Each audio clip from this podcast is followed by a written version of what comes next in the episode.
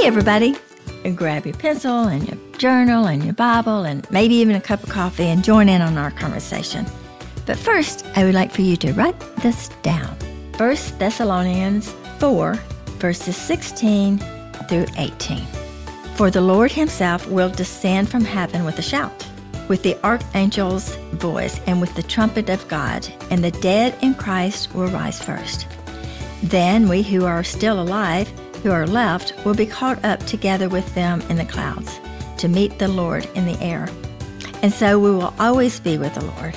Therefore, encourage one another with these words. Hey everybody, welcome to Write This Down with Dot Bowen. My name is Kara, I am Dot's daughter, and we sit down together every week and we talk through truth and scripture, and we are diving into 1st and 2nd Thessalonians in this episode, and I had no idea what we would even begin to talk about with 1st and 2nd Thessalonians. They're great books, but I had nothing to say about it, but this episode ended up being just so full. We talk through, eternal perspective and how to live our days with not just eternal perspective, but with meaning, and how our day-to-day lives do have meaning, and what does it actually mean in a practical sense of how to do things unto the Lord, whether it's, washing your dishes or raising kids or going to work day in and day out. I personally really enjoyed this conversation. It was a fun one for me, and I hope that you enjoy it as well. So pull up a chair and listen in. Hello, Kara, are you there? I'm here. I was just thinking that, just to jump on right in, it says, therefore encourage one another with these words. I was thinking, what words? What are these words? The words is the Lord is going to come back, and he's going to come back, and he's going to bring the people that maybe have died before the Lord's return with him, and then the people that remain will be caught up in the air with him, and it's called the rapture. Caught up in the air? Caught up in the air. It's just a funny little concept. Do you think that's literally what's going to happen, that we will literally be in the air? Our spirits? I literally do. Like, you think the sky is going to be filled with our spirits? Like, do you think, the people who are here on earth will see us, or do you think it's like how we can't see the spiritual realm? Oh, no. I think it says every eye will see him. I think when he comes back. We'll see him, but what about us floating in the sky? Well, we're going to be with him. I do believe that we are with him. I don't know if we're... That is crazy. I know. I don't know if it's the literally body or a spiritual body, but when Jesus... Well, I assume it's just spiritual body. Yeah, of course it's our spiritual body, but I'm just saying, when Jesus came back after the resurrection, the disciples recognized him. So I think it's literally his... body. He showed them the scars on his hands, and he ate with them, and so it really was a physical body, but it was also his resurrected body. So I think that when we appear with him, either in the air or when we come back, we've already died and gone to heaven, and we're coming back with him. I don't know, but I do believe that it means that our bodies will be with him, and absent from the body and present with the Lord. So that's crazy. Whether or not it's that will be a sight to see. Yeah, exactly. Anyway. I think about, it's getting close to November and December, and we're going to be... No, it is November. Today is November 2nd. And like I said, it's going to be November, like today is November the 2nd. And we're facing, Christmas. And that was his first coming. And we're sitting today talking about his second coming. And we're putting the cart before the horse. Wait. Well, yeah, that's right. No, the cart's already come. Yeah. But, I just think it's fun to think about, we're celebrating his first coming, and we're going to be celebrating his second coming.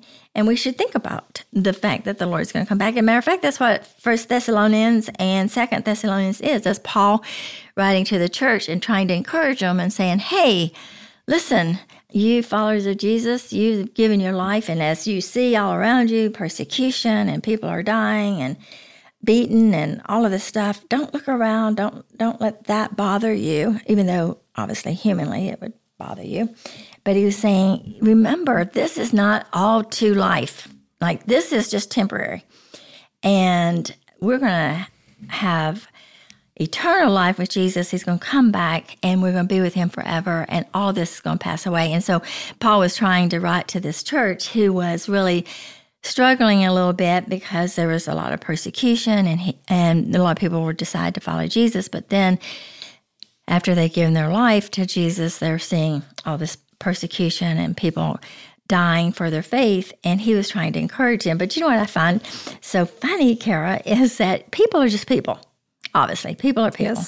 Yes, that's a fact. And here's Paul writing to them to say, now be encouraged, because I want you to know that the Lord's coming back.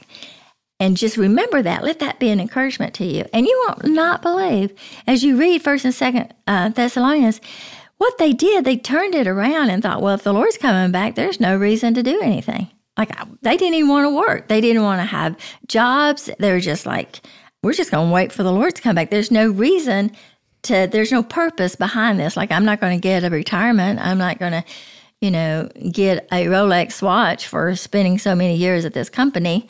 They're literally thinking, well, the Lord's going to come back. And so why should I worry about what's going on in this world today? Why should I go to work? Why should I? Well, we shouldn't worry about what's going on in the world today. In terms of, well, I mean, we do, but we shouldn't. We need to worry about something. But so they're just thinking like, oh, he's coming like tomorrow, so I'm just going to go ahead and chill. It really is a twist. It's like, you try to tell people, like, think about living for eternity. Think about how would you live if you knew that the Lord would come back? And for these people, and when Paul was writing to the church, their thought was, well, if he's coming back, I just won't work. Well, yeah, that's the answer to the question. Like, well, how would you live if you thought about him coming back? They'd be like, well, I would just sit here and wait. I'm going to go do the puzzle. Like, I'm not going to work. I'm not, going to, I have no plans. I'm just going to sit here. And of course, we don't know when Jesus is going to come back. We don't know when this is. And right. That is kind of funny. Like, they didn't take it as motivation to do more things. They took it as, I'm peacing out on life. Well, actually, it was an excuse. They used it as an excuse to not fulfill their responsibility. Yeah. So how do you know that? Funny. Because that's what Scripture says. No, I know, but where? Is that in second? Well, mostly in the 2nd Thessalonians. As a matter of fact, Paul even says, if they don't work, you don't eat. He says, if you don't work, you don't eat. It's a good word. Yeah. Well, yeah, I will say, for those listening who are really invested in my Bible reading, as I am, it is November 2nd, but spoiler, we are recording this in October. So I have not caught up yet, if anyone was wondering, but I am well on my way. I'm in Ezekiel, which I will confess, usually I do kind of read through like whatever we're going to be talking about. So I have like some kind of frame of reference or, my mind's on that. I did not read 1st or 2nd Thessalonians for today because I have been reading so much to catch up. Trying to get ahead. Yeah. No, not trying to get ahead. I'm trying to just I'm trying to get within a month of where I should be. That's what I'm trying to do. So anyway. Well, I admire your perseverance, but I will say this. You're in Ezekiel. Ezekiel saw the glory of the Lord. And what do you think that the church in Thessalonians was really excited about? Is to see the glory of the Lord. That's right. So you're kind of together here a little bit. Well, it's all the Bible. It's the same story. It's just different parts of the story. But because I am reading fast. I'm sure you are. I'm not digesting a ton of Jeremiah and Ezekiel, which not like I usually digest a ton of that anyway, because it's just a lot. But I was getting kind of turned around, and this will go into the New Testament, so bear with me. But I was getting a little turned around with I was in Jeremiah. He's talking about Jerusalem falling, the Babylonians taking over Jerusalem. And then I get into Ezekiel, and he's talking about Jerusalem falling. Jerusalem just needs to fall already. Let's just stop talking about it. It did. I know. I'm just kidding. But I was getting a little like, I was confusing myself in a way because I was reading it so fast and I'm like, wait a minute, were they like prophets at the same time? And so anyway, I did a little digging and I saw that kind of toward the end of, which I actually just now learned this. So you can learn things when you're power reading, that Ezekiel started prophesying. This is supposedly what historians say, when Jeremiah was kind of like 30 years into his, like kind of toward the end of Jeremiah's prophetic journey, or whatever you want to call it. Ezekiel was kind of toward the end. So Jeremiah was more talking about prophesying on that the Babylonians coming and Jerusalem falling. And then Ezekiel was more around like when it was actually happening. And then talking, of course, more toward the coming of the Lord. Like kind of, he does talk a little bit about that prophecy of Jerusalem falling at that time. But like you're saying, talks a lot about the glory of the Lord and the second coming. He talks a lot about the second coming and all of that kind of stuff, which it's just so much. It's just so much. It's a lot to think about. But I think that it should be in all of our minds about, you know, the Lord's coming back. Because in reality, as you're talking about all the prophets and all the prophecy and God's judgment on the people that did not trust him and was not giving their lives to him. And they were, Isaiah talks about the Messiah. Ezekiel's talking about the Lord coming back. And then, you know, they really should have been ready and expecting the Messiah. But we know that when you get into Matthew that the Pharisees should have known, but they didn't. And they weren't really ready for him. But because they had in their mind of, you know, he's going to come up and set up his kingdom, even though Jesus said often, the kingdom of God is here. But well, in their defense, there's hundreds of years that went by. Yes, so they kind of forgot like a little yesterday. Bit. I mean, well, yeah. And I mean, I just had a friend tell me today, like, hey, what'd you do with those sweet potatoes? And I was like, oh, I totally forgot that I bought those last week. So in those people's defense, I mean, enough time goes by, you forget. Not sweet potatoes and sweet Jesus coming. Yeah, I understand where you're going here. But I will say this, that they should have known because the Pharisees studied the law. So it wasn't like you just bought a bag of sweet potatoes and forgot you had them. That was their life. And they taught it, and they should have known it, and they should have had, you know, in the foremind. Okay, on the other hand, in the New Testament, the writers are encouraging us to say, this isn't all to life. Like, we live every single day like it's as if, you know, what I do today makes an impact, which, of course, we talk about it does, our choices make an impact. But what if we did live as if we really believed that Jesus was coming again? What if the Pharisees had really believed that Jesus literally was coming, and they really studied it in a way that was true and didn't go through what they wanted to believe Jesus was going to come, or the Messiah, and how he would come? But what if they really went with what the Scripture says and was true to the Scriptures? Then they wouldn't have missed the Messiah. And that's kind of what Paul's talking about with to these people in Thessalonians. He's saying to them, like, look, there's false teachers coming in here. You need to know the truth. And the Lord's going to come back. There's not a day that goes by that's not one day closer to Jesus' return. So we know that Jesus came as a baby. We're going to celebrate that in December. But we should celebrate and look forward to the fact that he's going to come back as faithful as he was to the promise that the Messiah is going to come, which is where you're reading and realizing that that's, you know, so many things are happening. I'm ready for him to come. I'm tired of reading about the fall of all those cities. And I'm tired of hearing about how far along you are. But anyway, but I will say this, that, you know, just thinking about that, it does connect. That's what you're saying. You know, it's like a story, and it's like the Messiah is coming, and it's connecting. And then there's also, you know, in Isaiah it talks about, you know, Jesus, you know, the Messiah is suffering, which is what really threw the Pharisees for a loop, because they felt like the Messiah would set up his kingdom. Even though Jesus said often, the kingdom of God is here, which meant the king, Jesus, was there on earth, but they missed him.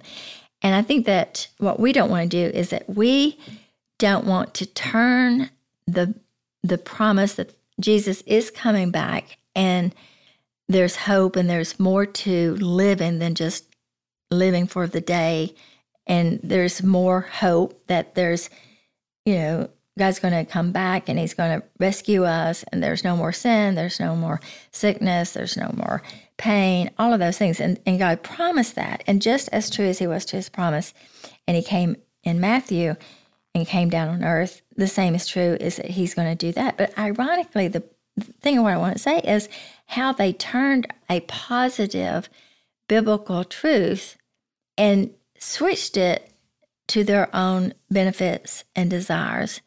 And so they decided, say that again? Well, they twisted it. They, Paul was saying, hey, Jesus is going to come back just as he promised. We don't know exactly when, but those who are going to be asleep, they're going to be called up. We are going to be raptured out. There's more to life than what you're seeing around you. That's what he's trying to encourage them. Mm-hmm. But they turned it around and used it as an excuse to live irresponsible. And that's what they were doing. And so Paul had to write the second time. That reminds me a lot about Romans, or it reminds me a lot in Romans that, is it 6, when it talks about why do you keep on sinning, like mm-hmm. just to sin, like don't abuse grace, basically. It reminds me a lot of that kind of principle, or mentality is probably a better word, but of just that, that was the point of what I was just saying at the very beginning. People are people. I mean, I'm agreeing with that. For the love. It's just crazy, people. Yeah, like I'm just saying, like you really see that, like it just, it reminds me of that. And I'm mm-hmm. sure Paul was feeling the same way. Are you really tired of hearing about my Bible reading? I thought you were so proud of me. I am so proud of you, but I would like for you to go on and get with the I know. Okay, I'm trying. Okay. But what I want to say is this. I want us to talk about how we as believers need to be very, very excited and think about living as if today's not the only day that we've got, or that what we see right now and the world that we're in, having this hope that it's going to get better. Life is going to get better. And what we think about, I know what you're about to say, doesn't mean that, there was persecution. It was meaning that we don't want to look at the scripture and look at it and say, well, my life's going to be better. But we want to say it's going to be better because Jesus is going to be faithful and he's going to do what he says he's going to do. And we should live with an eternal perspective, not to excuse lazy behavior and not do what we're supposed to do, keep moving and moving forward, but with the hope that this is going to matter. It's going to matter. This is just what we're going to do today matters. So I have two comments. Okay. The first comment is, it reminds me of this quote that I think is John Piper. I'm almost positive it's John Piper, and I'm going to butcher the quote, but ultimately what it says is, for the believer, this day, whatever your life is, whatever's going on, like this is as close to hell as we will get. Like it, just like that, what you're saying is mm-hmm. because we as believers, as followers, if you have, surrendered your life to following Jesus Christ as your Lord and Savior, you will be in heaven with him. So as like it won't be worse for you because you will be in heaven in terms of mm-hmm. your life on earth is the closest to hell that you will ever experience. It mm-hmm. reminds me of that quote, which when I first heard it, I was like, mm-hmm. well, he said it a lot more eloquent. Yeah. I'm sure that because it was like in, a few words, mm-hmm. but yeah, like, I read that years ago, so I don't even know where it was from or where I saw it, but I do remember it was John Piper, and it stuck with me all these years because it's that perspective of like, but only to a believer, only to a follower of Jesus. Exactly. That's the point. And I think, not the point, but that was, the emphasis. The crux of it, where, mm-hmm. but like as horrible as, some people do live in earthly hell in terms of, mm-hmm. What people have to walk through. There's situations that I cannot even imagine having to walk through, but there's the hope that it won't be worse for you, for a believer, because you will be in heaven, and this is as bad as it's going to get, your life on earth. Okay. So that was my first thought. Okay. I'm not going to disagree because I do agree with you. And I agree with John Piper. Okay. But okay, I understand that. And I see exactly what he's saying. It's like, because we're a believer, we're not going to go to hell. This is the most hell we're following Jesus. Yeah. Right. But we'll have to say this, that, and you just throw this out. When Jesus came, he kept talking about the kingdom of God was here. And when he said, pray, and he gave the Lord's Prayer, he said, your kingdom come, your will be done on earth as it is in heaven. Yes, actually, I just talked about that Bible study last night. Yeah, we're not trying to make this heaven, of course not, because we know all this is going to go away. Right. But we can experience the kingdom of God because we have Jesus. Jesus is our king. And so the kingdom of God is here in us. Right. And then we also are going to die and we're going to go to and be with Jesus. So even though life is horrible down here, and even though this may be the most hell we'll ever experience, the greatest thing about this is we're still with Jesus. Mm-hmm. We are with Jesus because Jesus will never leave you. So we have the Spirit of Jesus in us. So as bad as life can be right here, we're still doing life with Jesus. Right. Well, I think that's the point.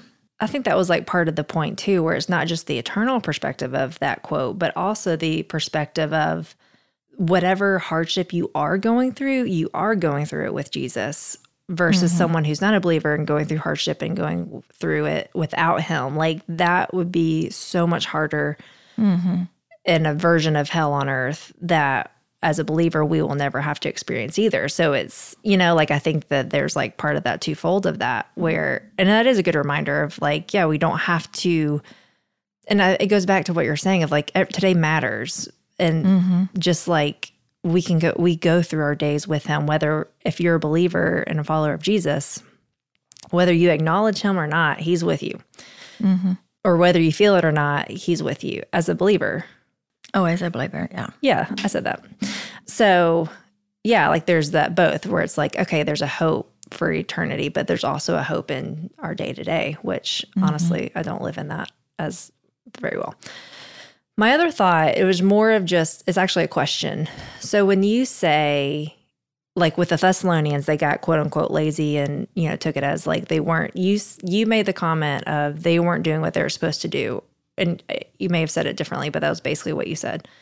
What is that? Like, what did they get lazy in doing? Like, what were they, you know what I mean? Like, they weren't even working. They weren't working. They weren't even, like, they weren't going to do their jobs. They were not. Well, so for us and not being late, like what, I'm just wanting like the application of that of like, okay, like if we don't, what should, and I say should lightly because I don't know, that could sound different than what I'm meaning it, but what should we be doing so that we are living our days? We should do right. Yeah, we should do what we're supposed to do. If we're a wife, we should continue with the responsibility of being a wife. If you work, you should have the responsibility of and do what you're supposed to do with your job and do it well, knowing that. So is that what you want to do everything with excellence?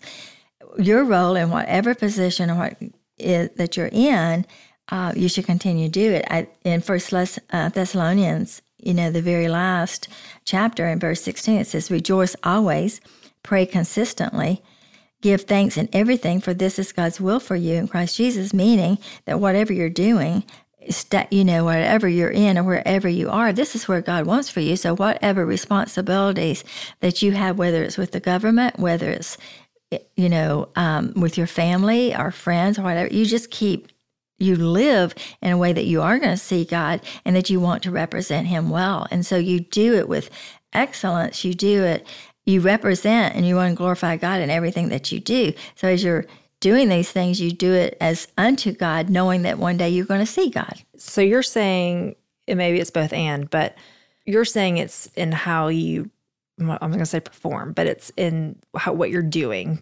But it also, I would imagine, it's also like forgiving. It's, Well, he asks us to forgive. He asks us to pray. He asks us to love. Like living a life of honesty. Mm-hmm. I mean, treat like not deceiving or not causing dissension or not, like all those kind of things. Like, so it's not just... And I know what you do flows out of your heart, but it's like all those things... I guess what I'm getting at, like, I feel like it's not just, going to work every day, but it's going to work and living out of the Spirit in terms of, discipline is a fruit of the Spirit, right? Is it? Yes. Fruit of the Spirit? Well, let me tell you this. First Thessalonians chapter 4, verse 7 says, for God has not called us to impure in purity, but to live in holiness. So not only has God called us to do our jobs or called us to be a good, citizen of the United States or wherever, whatever country anyone that's in on this conversation lives in, if God's placed us in a certain position, country, relationships, or whatever, we know that God has placed us there, then we are to do and glorify God in all of those things, in all those areas, but also that God's called us to live a life of holiness, and that is to forgive, to love, to be compassionate. Well, there's self-control and there's... Self-control, yeah, holiness. Yeah, kindness, gentleness, yeah. But he does talk about, working and doing and taking care of what God has placed you in. I think Jesus talked about the landlord and the person that went away, and he gave the responsibility, for the people to take care of the Is that the coins? Home. Yeah. Well, no, it's landowner. But, the same thing. It's same parable. Teaches, pretty much the same. Like being...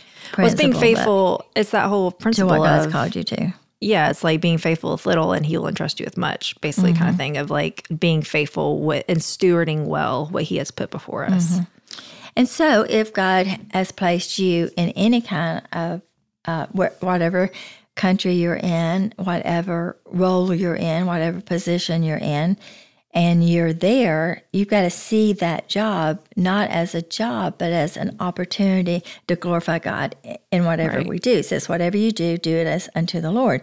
So that means anything. It means if you're a student, it means, and then also then God really talks about the heart, and He really talks about our motivation and why we do it. And when we do it as unto the Lord. We want to be holy and to reflect His glory, which we talked about, Isaiah seeing the glory of the Lord. And so we want to do that now as we're living, that everything we do, we bring honor and glory. Like, I'm doing this as unto the Lord, not because I'm getting paid for it, but because God's asked me to do it and to be faithful to that, to not cheat, to not get out of work or not do your responsibility. When you think about, I'm going to do this unto God, God would want you to do it with excellence. Well, and I think it goes back to, I'm like thinking of like, well, that doesn't mean you can't take a day off work, which I know you are not saying that, but it's like, I think it goes back to the heart of the matter where it's like there's really seeing everything with literally the eternal perspective in terms of, okay, God has given me this job, or God has given me this role, or given me this friendship, or given me this child, or this, I don't know, whatever, even neighbor, I don't know. Right. I think as a follower of Jesus, and especially if people know that you've proclaimed to be a follower of Jesus, I think you should do everything with excellence, whether that's your job. Have you tried to get somebody work these days? It's very hard. You would think that the Thessalonians had a pandemic and everybody was laid off and the government was just going to pay them for their job. That's basically what it is. It's just like they just didn't want to, do what they were supposed to do. And I think as followers of Jesus, I think we should do it with even, go beyond, Right. Well, and even if you go back to, let's take it all back to the beginning of the story in Genesis 1.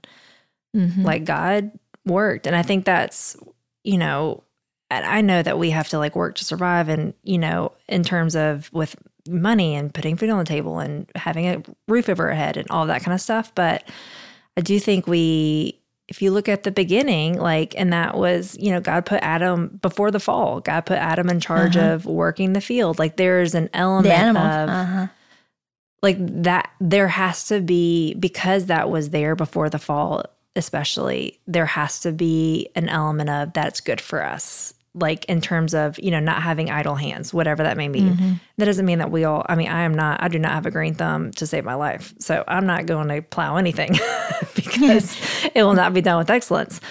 But so it's just saying, I just think like, I don't know, sometimes work can feel like such a chore. Mm-hmm. And I don't know what to even say about all that, but I just feel like if we look at there has to be something there. I don't know what it is there, but just looking at Genesis 1 and 2 of like, okay, well, God worked. God created all this. Mm-hmm. He asked Adam to work you know, and that was before the fall. So that's not, there was a goodness and pureness in that. Again, I don't know what the application is out of that, but I just thought I'd point it out. Well, I think it's a great opportunity, especially right now in our world where we are living in the time that people don't really want to work. They don't take a lot of pride in their work. They just want to get by and do what they need to have to do just to get a paycheck. And sometimes they don't want to work to get a paycheck. And I think as followers of Jesus that we should be different. I think we should be live set apart. And if that means, it doesn't mean that you have to, you know, work 80 hours a week. You right. work what is required, and then, but you do it in such a way that you do it with joy. You look at that job, or you look at your responsibility, you know, as unto the Lord. I mean, for me, I remember, you know, when I was, you know, a mom, and I was stay-home. Well, you still mom. Are a mom. Well, I still am, but I was a stay-home mom. But you're which stay-home. I still yeah. am. Yeah. And, you know, they say, well, what do you do? You know, like, and I remember often feeling like, well, I don't really do anything. And then God would begin to really show me, like, wait a minute, I've got an opportunity. I have these kids at home.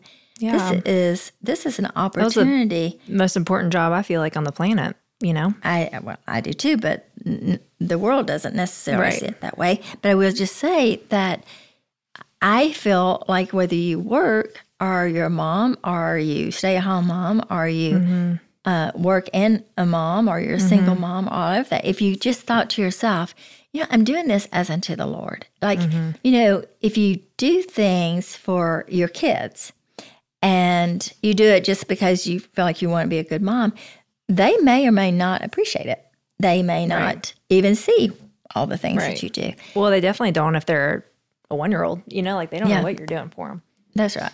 But, well, they think that you're there. Yeah. But, yeah, I get what you're saying. Them. It's like we're not saying work as in what you're getting paid for, because that's not – because I do think that is a tendency to be like, oh, we're getting paid for it or whatever. And mm-hmm. But, yeah, I think, you know, like you said, like it doesn't mean you work 80 hours a week, because then you probably would neglect, you know, your family something. Or, mm-hmm. yeah, like something else that is just as of importance. So I think that there's an element of like balance and all that. And God also asked us to rest. You know, that was a command mm-hmm. where to rest and to take a Sabbath. And I just want to encourage you, me, and whoever's listening, that what we're doing, we may not feel like makes any difference. Like, you know, does anybody really know what I have to put up with? Does anybody really see that what I'm doing is making a difference in anybody's life? Right. But I think if you've lived with an eternal perspective and realize that Jesus sees, and one day he's going to come back and he's going to give an account. You're going to give an account and rewards for all that you've done. But to me, it's like, you do it as unto the Lord. I remember when Scott, your brother, mm-hmm. was starting Champions United. You know, it was for help with the orphans or help with these mm-hmm. boys that were discipleship in Uganda, and it's discipleship. And I remember saying, Scott, I've learned a long time, you don't do ministry for the people. Now you consider the people and you realize what do the people need, but if your whole basis is doing things for the people, you're going to find yourself wanting the approval of the people. Right, it's doing it for the Lord. You want the applause of the people. But if you say, God, I'm doing this as unto you, I'm doing this, so I want to glorify you. I'm doing this because you've placed me in this position. So God, I'm going to do this, mm-hmm. that you're my focus, and I'm going to do this for you. It causes you to enjoy your job. It causes you to see that there's a bigger purpose, and you're not waiting for everybody to see what you do and what you don't do, yeah. and you're upset because nobody's, you know, really bragged on what you did. Yeah, and so, I do want to say this as a disclaimer, because I feel like I was really... My sweet potatoes are done. I was really didn't know what we were going to talk about with Thessalonians, because I'm like, I got mm-hmm. nothing to say about the Thessalonians. But I felt like I really enjoyed this conversation. But I will say, as a disclaimer, as someone who has struggled with depression pretty significantly, and this, I'm like thinking this in the back of my head where I'm like, there have been days that to put the dishes in the dishwasher feels like I'm trying to carry an elephant you know, across a football field.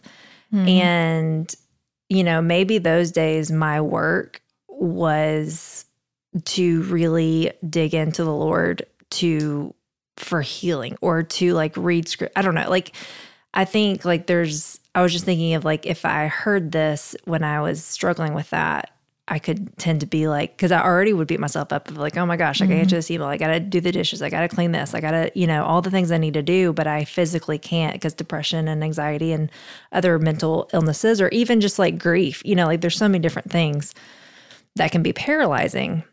But sometimes I think the work can be like your internal work, you know, like I think that it encompasses all things. It's like work, like actual work, labor, you know, all of that, your family, your relationships, you know, with your relationship with the Lord, like all of those things. But I do think, you know, like there's grace in those moments. And I think that it's not that you know, in order to be a good Christian, you have to like, if you physically can't do something, it just may mean that your work may look different that day. And maybe it is just getting the dishes in the dishwasher is the success and what you need to be like, okay, I did the best I can do today. And it's because I think it's all about your heart too, you know, like, and I know we've said that where it's like, if, you know, when if you're dealing with something along those lines, it's like giving yourself that space, but also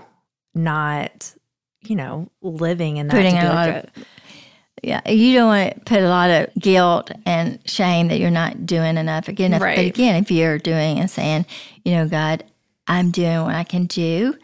God doesn't ask you to do more than you're able to do. And I think that, you know, as I think about, you know, you're talking about the depression and things like that. We all struggle moments of time, some days better days than others. But well, I'm talking about just, like chronic depression, not. Yeah, and that's another physical thing. It doesn't matter if it's chronic or not.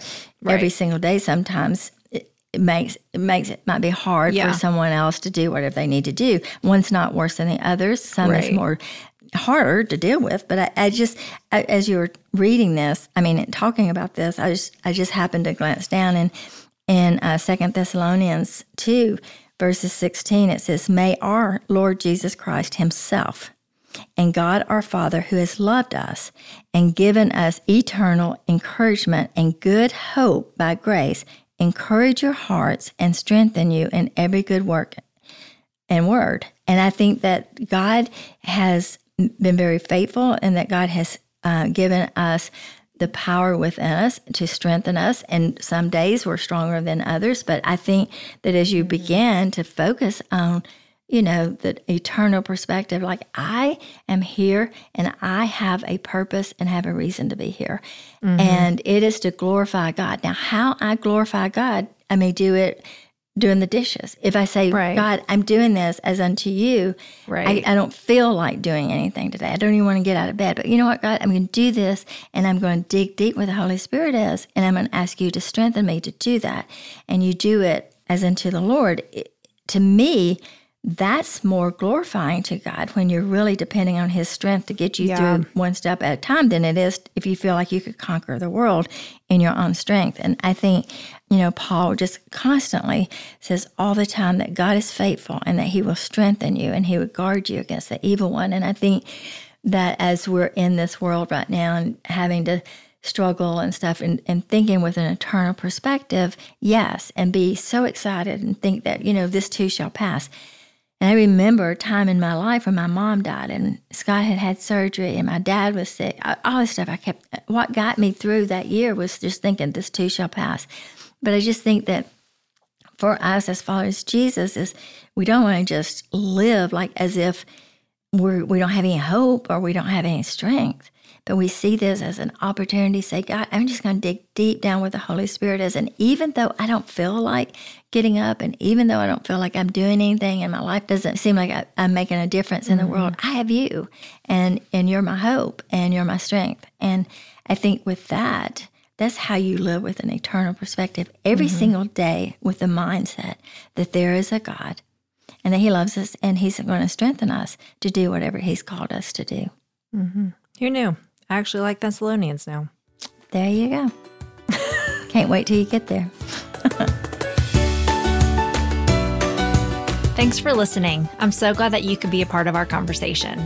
To continue the conversation, you can find Dot on social media at Dot Bowen or visit her website, dotbowen.com. Subscribe, like, and share with your friends, and we will see you next week on Write This Down with Dot Bowen.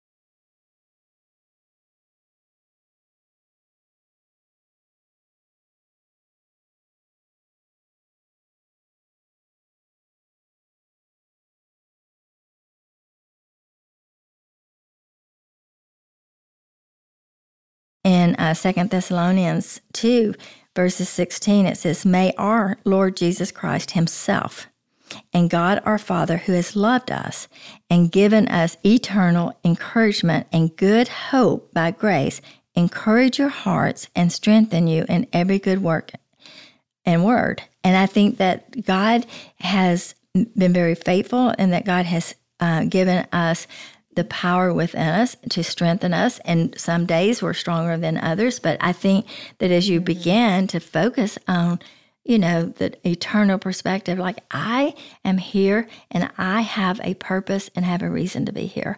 Mm-hmm. And it is to glorify God. Now, how I glorify God, I may do it doing the dishes. If I say, right, God, I'm doing this as unto you, right, I don't feel like doing anything today. I don't even want to get out of bed. But you know what, God, I'm going to do this, and I'm going to dig deep where the Holy Spirit is, and I'm going to ask you to strengthen me to do that. And you do it